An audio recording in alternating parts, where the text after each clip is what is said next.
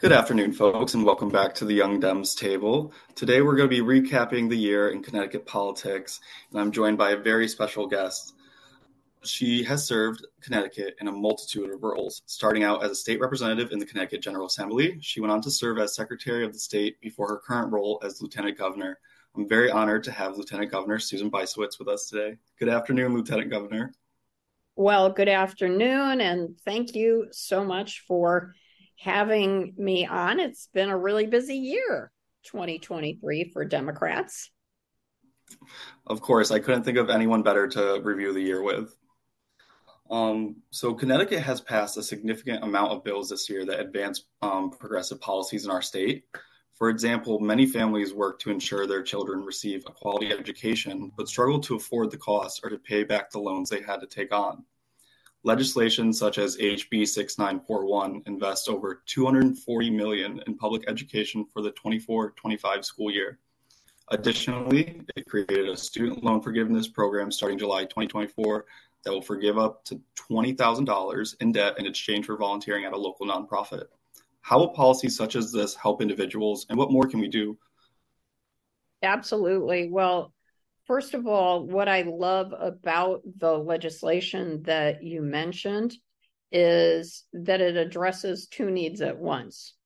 Uh, one is uh, the need to lessen the burden on students uh, because debt is just crushing and there's a lot of mental stress and anxiety that that uh, brings but it also limits opportunities for people. And I totally understand because I had uh, my husband and I have three children, and we had, they're all close in age. So we always had two in college at the same time. Uh, and, you know, we really wanted to make sure that our kids didn't struggle with debt. And there's so many families uh, that have that struggle. So if you match student loan forgiveness with nonprofits that are struggling to find people to work, uh, whether it's in healthcare, uh, whether it's in other kinds of um, environmental work. There are so many nonprofits, there are hundreds of them in Connecticut that do really important work in our communities.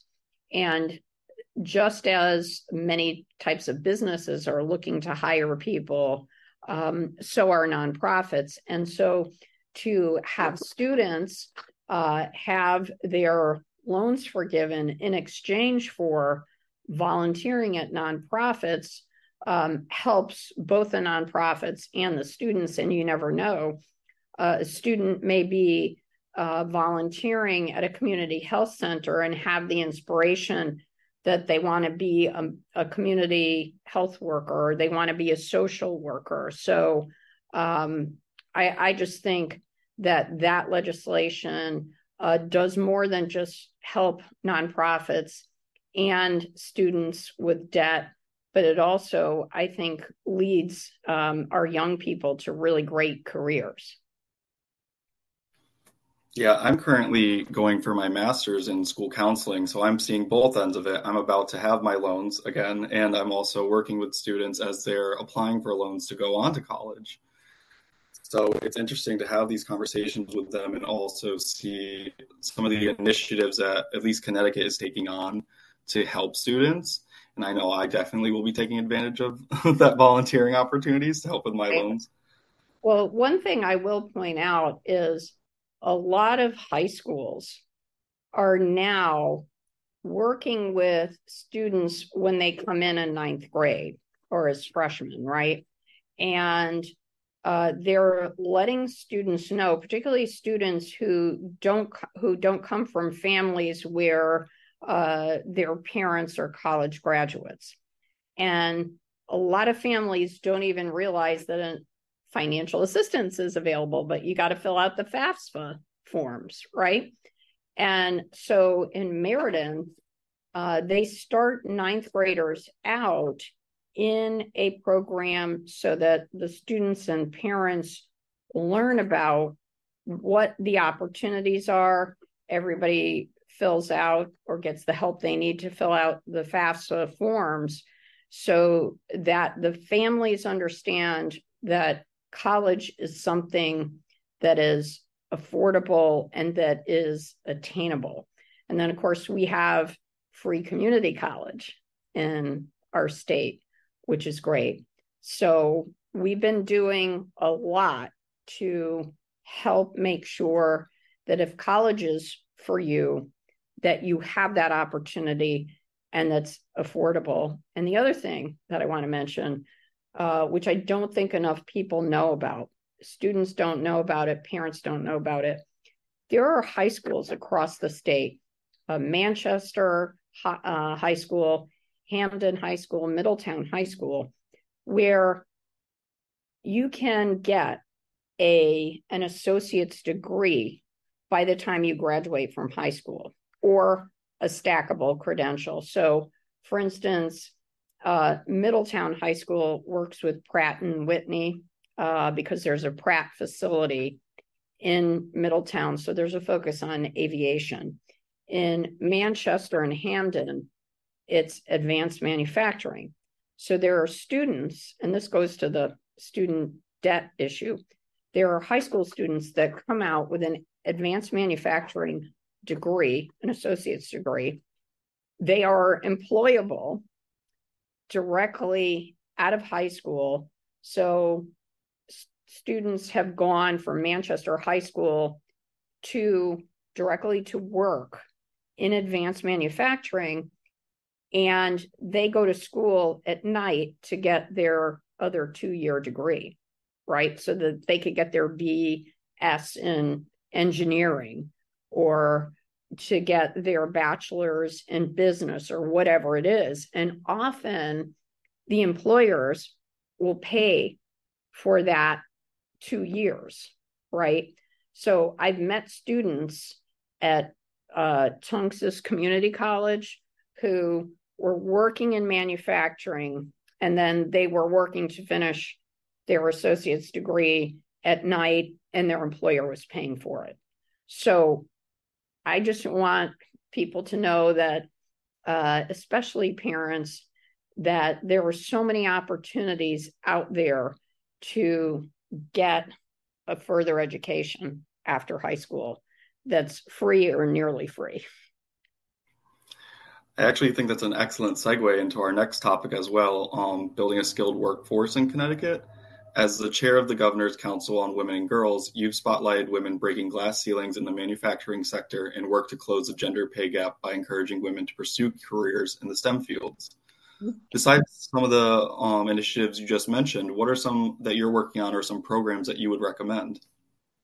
So, uh, first of all, I would love it if um, students, say in elementary school or at least in middle school, had the opportunity to go to our technical high schools to learn um, you know, uh, plumbing, carpentry, uh, any of the building trades, sheet metal working, right?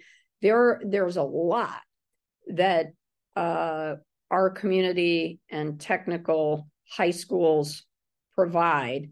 They also do um, hospitality and restaurant management and food service. Oh, they're just depending on where you live there are incredible opportunities, but students don't know about it and parents don't know about it.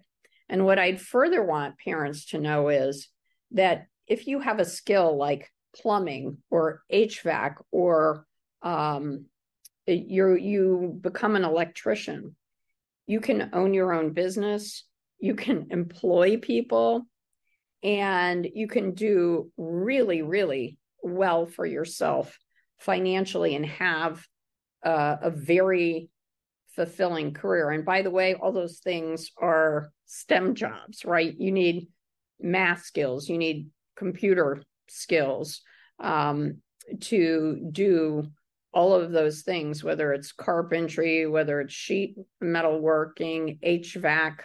Um, And so I like our young people when they're in middle school uh, to know that they'd have the opportunity to go into a trade.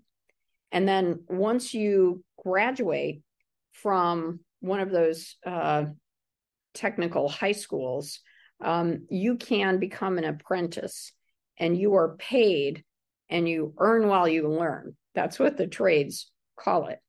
And we need to get more women involved in the building trades because we're having a silver tsunami in the building trades. Um, actually, we're having a silver tsunami in just about every field that you're looking at, whether it's um, government service, uh, whether it's in manufacturing. So, this is something that I want parents and students to know. Uh, and right now, uh, and you alluded the, to this, there's a pay gap for women in our state. And white women make 81 cents to the dollar that a, a white man makes, uh, black women 59 cents, uh, and Hispanic women 49 cents, which is just quite shocking, right? So how do we how do we address that? To me, the best way to uh, shrink the pay gap is for women to get jobs in the STEM fields because those are the highest paying. And that's anything from uh, engineering to statistics to the building trades to computer science to IT. All of that are all of those things are STEM fields. Right now, there are only 25% women uh, represented in STEM fields.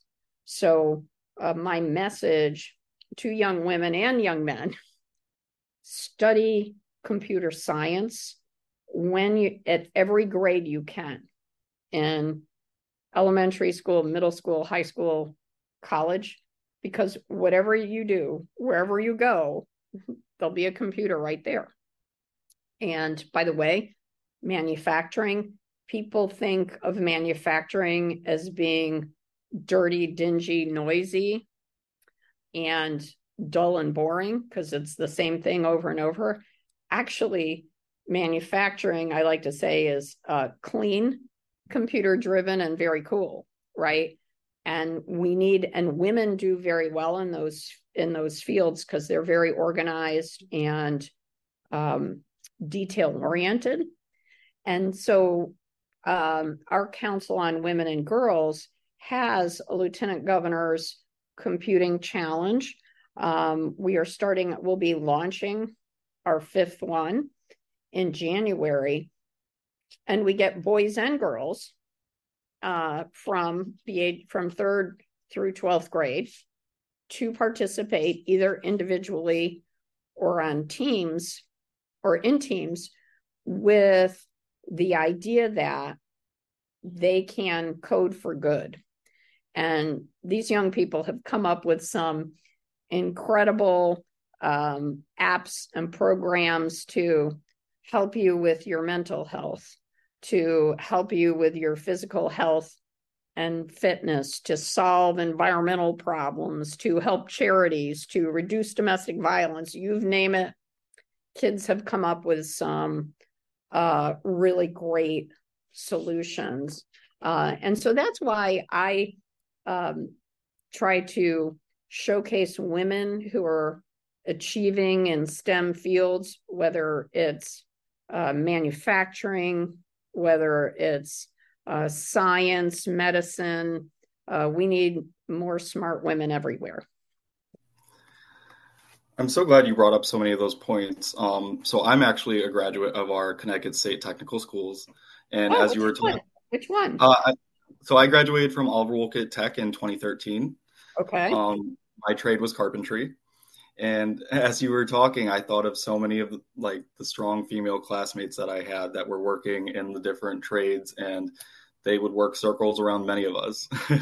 um, especially my senior year, um, carpentry, plumbing, and electrical. We were in we were all OSHA certified and trained, and there was at that point only two women out of all of us. And over as the years have gone on, I've definitely seen it increasing. And when I went back to substitute for a little bit, I definitely saw the numbers increase. And I can't promote those schools enough. I went on to pursue a college degree, um, but I always joke I'm going to go right back to carpentry sometimes.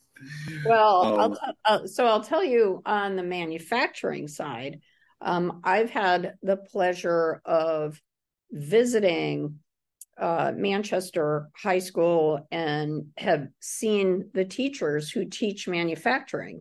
And there are uh, several women who teach the manufacturing modules. And, you know, they're, and I think that's helpful in recruiting more young women because they're seeing teachers who are in the manufacturing field before they were teaching it. Uh, and I think um, that's really great. And I think it's necessary. And also, I want young women who may be out of school to know that if you're interested in carpentry, since Travis mentioned it, or you're interested in being an operating engineer, you're interested in sheet metal working uh, or plumbing and pipe fitting, uh, you can become an apprentice. And the uh, trades will teach you, you get paid while you're being trained. And I think that is an incredible uh, opportunity to learn and prepare yourself for a really great paying career, not just a job, but a career.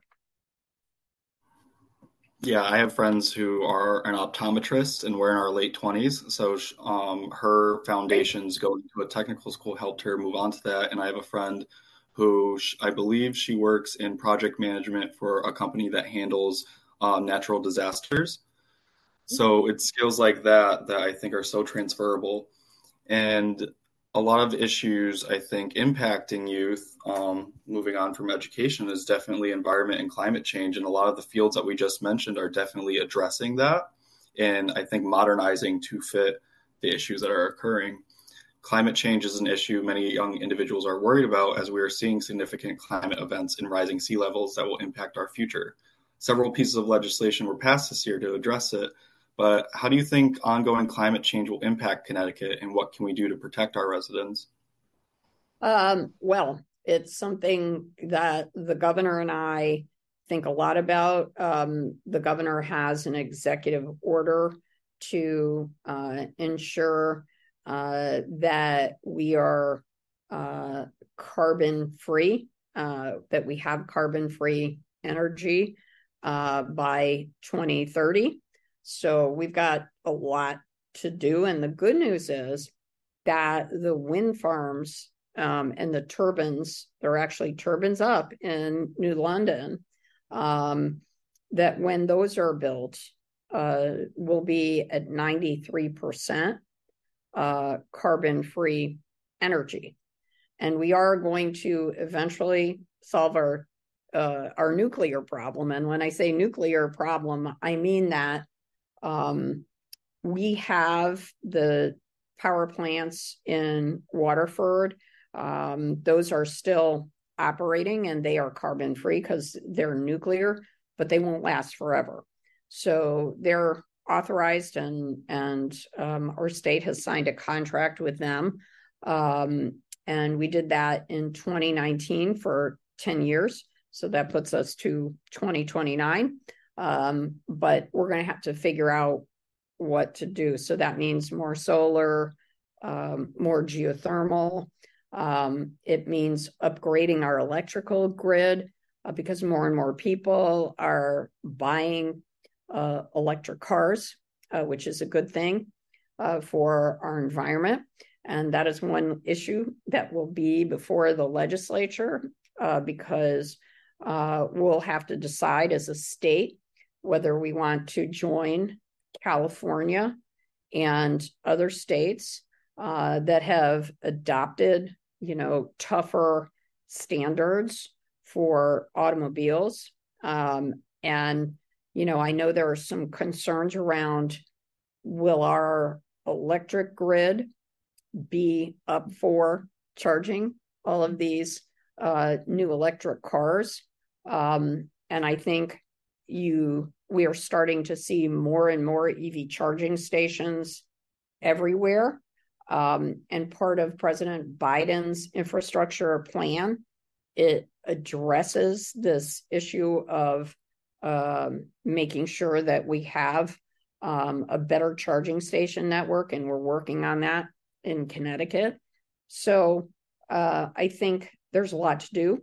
Also, there's a lot to do with respect to uh, making sure we're protecting our shoreline, uh, because as we've been having more and more uh, superstorms, uh, we are seeing an erosion of our uh, shoreline and also seeing um, more and more flooding uh, that's destroying homes that are on the water. So uh, we have a lot of work to do. Another area where we have work to do is with respect to municipal waste. Um, we're still sending uh, waste out, outside of our state, and we need to find solutions within our state. Um, and this has become an issue because the MIRA plant that is in Hartford that was taking a lot of the municipal waste in central Connecticut and burning it is just getting very old and decrepit, and we need a new solution for that. So these are some big issues that will be before the legislature again. Yeah, and I think it's important to recognize it's a gradual change and adaptation that we have to take to all these new things and working to get rid of the old infrastructure and, and put the new infrastructure in place. Mm-hmm. For our next subject, um, I do just want to give a forewarning that it is some heavy subjects that I just want to talk about with you and address. Um, at the time of this recording, it, we recently passed the 11th anniversary of the Sandy Hook shooting. And Connecticut lost a significant individual for our state this year, Representative Quentin Q. Williams. Um, so I would like to take a quick moment of silence for them.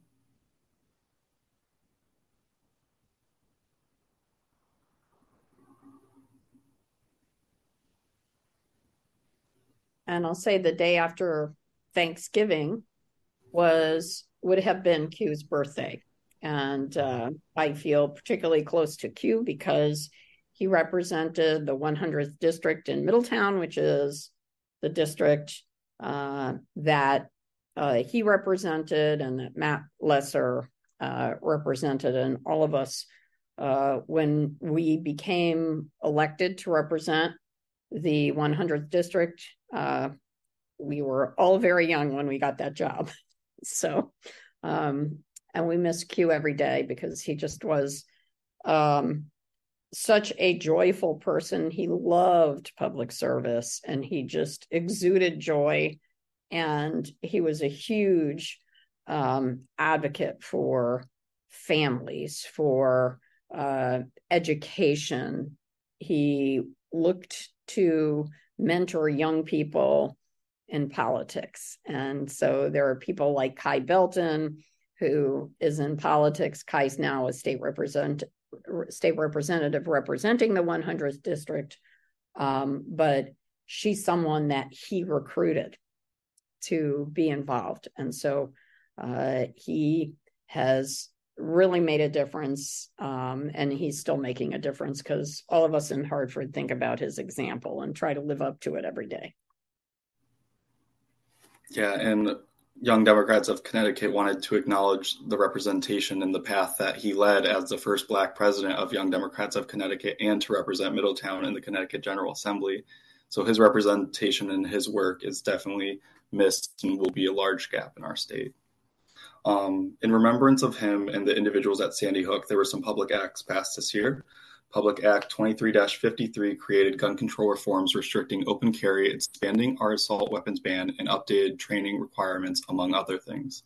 And Public Act 23-51 responded to wrong-way driving by installing 120 wrong-way driving systems, emergency systems to alert drivers, and testing of directional rumble strips. Would you like to share your thoughts on these individuals and the legislation passed in their memory? Absolutely.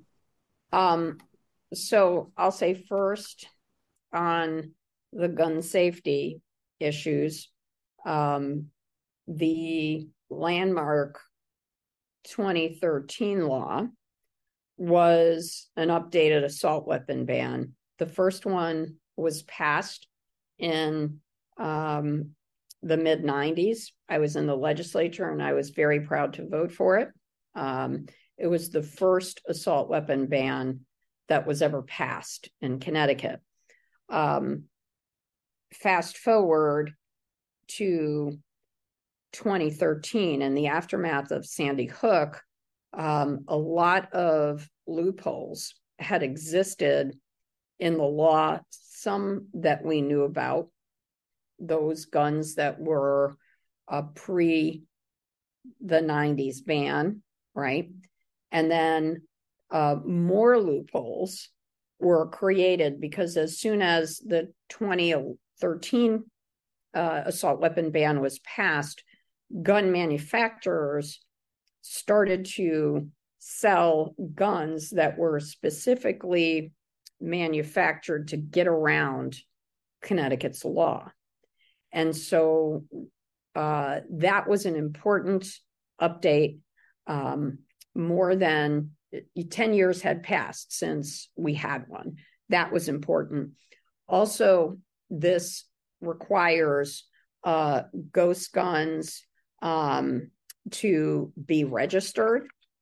And that's important because law enforcement uh, are seeing many more ghost guns out in the streets, and um, more crimes have been committed with them.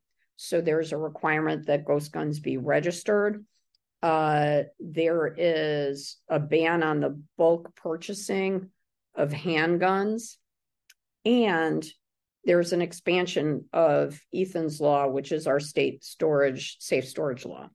Um, and uh, that law came about because a teenager in Guilford uh, was accidentally killed because he was playing with a loaded gun that was not safely stored.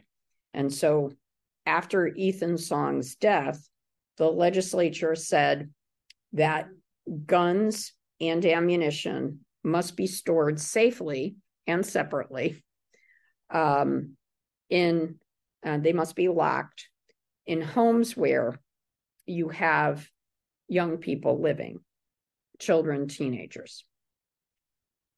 The new safe storage law expands uh, ethan's law to say it doesn't matter whether there's a minor that lives in the house or not. Guns and ammunition must be safely stored, regardless of how old the people who live in the home are. And I think that's really important because uh, if people have access to guns, you have more um, violent domestic violence incidents and you have more suicides. So um, I think those are some really great highlights. And the final thing that I'll say, because we've started we continue to see rising numbers of domestic violence incidents. Um, you know, the numbers were way up during the pandemic and beyond. Um, and we made sure that if someone is convicted of the crime of family violence, that that becomes an automatic disqualifier for a pistol permit. And I think that's really important and that will help keep people and families safe. And I really need to um, give props to the state for working so hard to pass legislation in such a dark situation. But at least there's some good that can come out of these situations and that can help future individuals.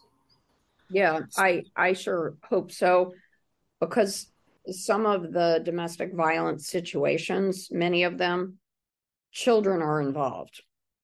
Children are witnesses to violence or to homicide, uh, which is awful.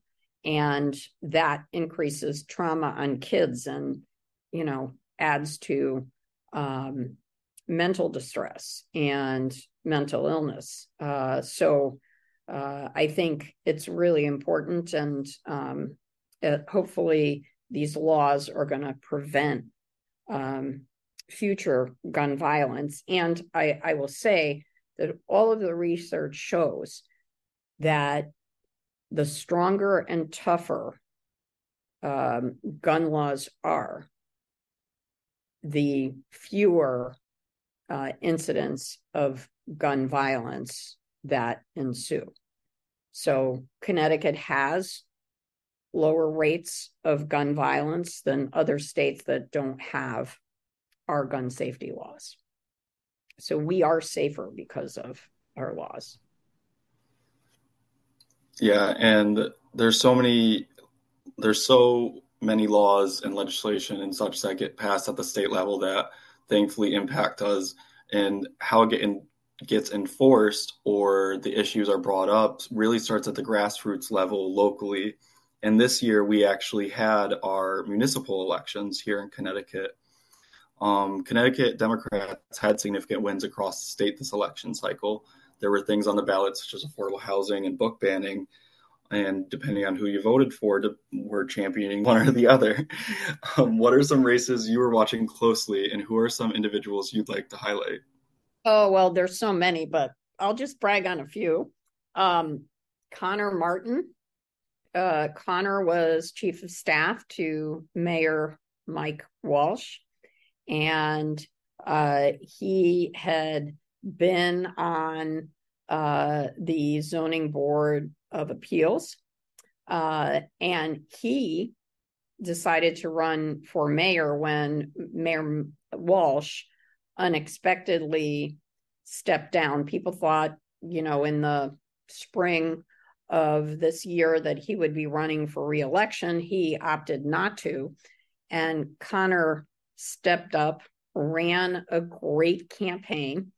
Um, and because he'd been involved uh, with Mayor Walsh's administration as the chief of staff for the past uh, two years, he really understood all of the uh, economic development and housing uh, initiatives that were happening uh, in East Hartford. And he won, and he is the uh, youngest uh, mayor of color ever elected in the town of East Hartford. So uh, congratulations to Connor Martin, and congratulations to uh, really the entire town council. It's a very diverse town council in East Hartford, a lot of women, a lot of uh, people of color.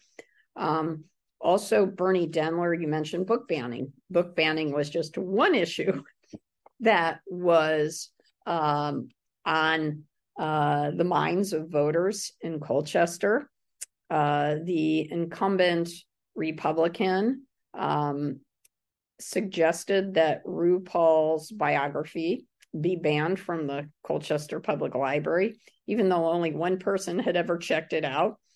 Uh, and um, there were a lot of other issues um, uh, at stake in Colchester.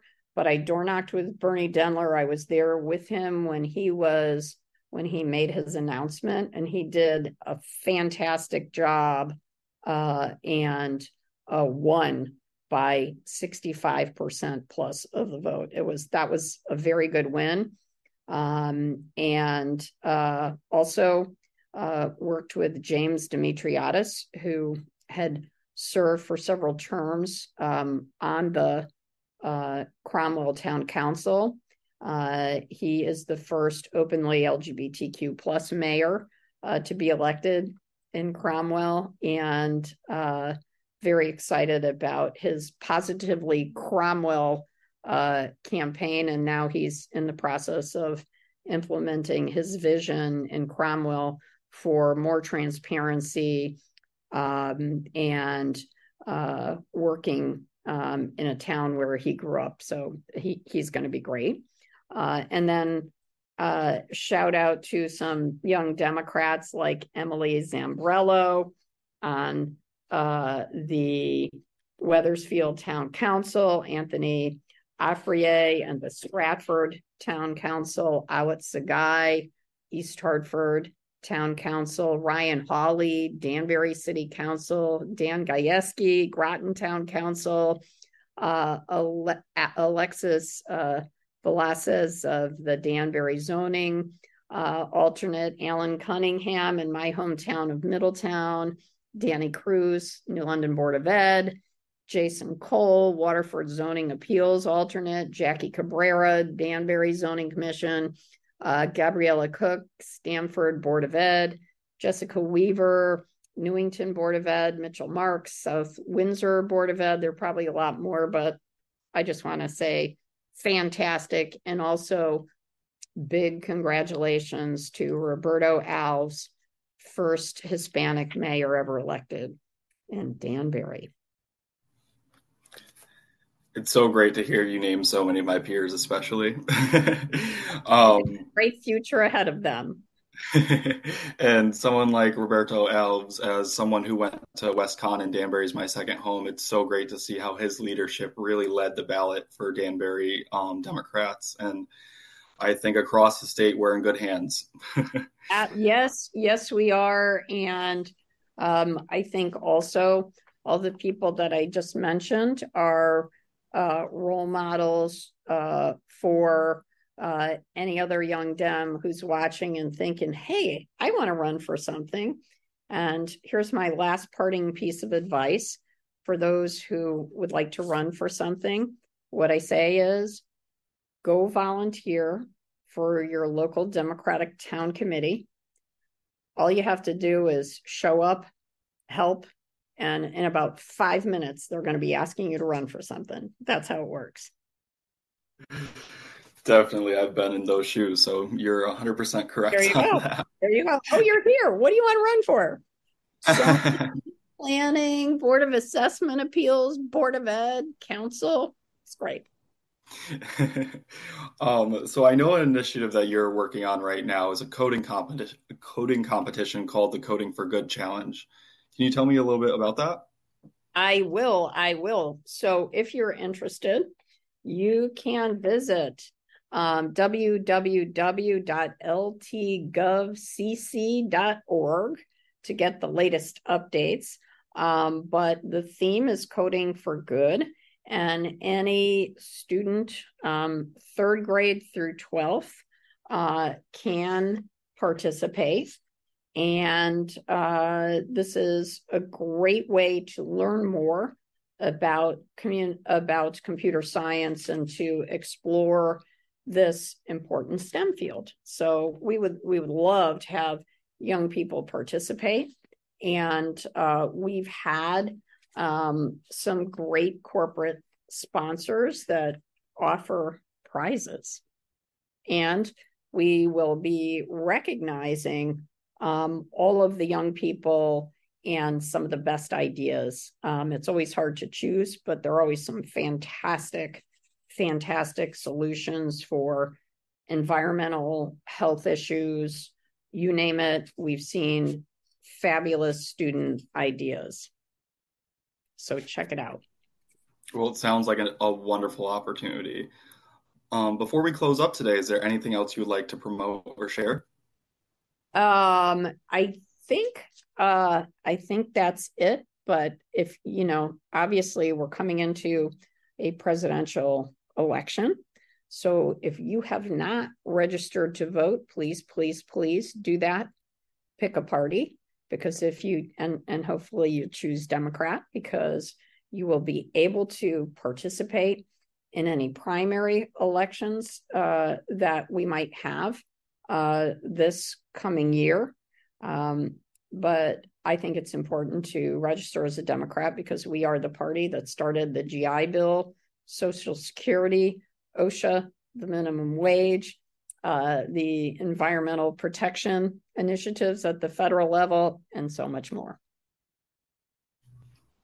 Well, thank you again so much for joining me today, Lieutenant Governor. Absolutely. And happy, uh, I was going to say happy Year. happy New Year and happy holidays. 2024 is going to be a great uh, year for politics. well, thank you everyone for watching and make sure you subscribe and follow us and join us next time at the Young Dems table.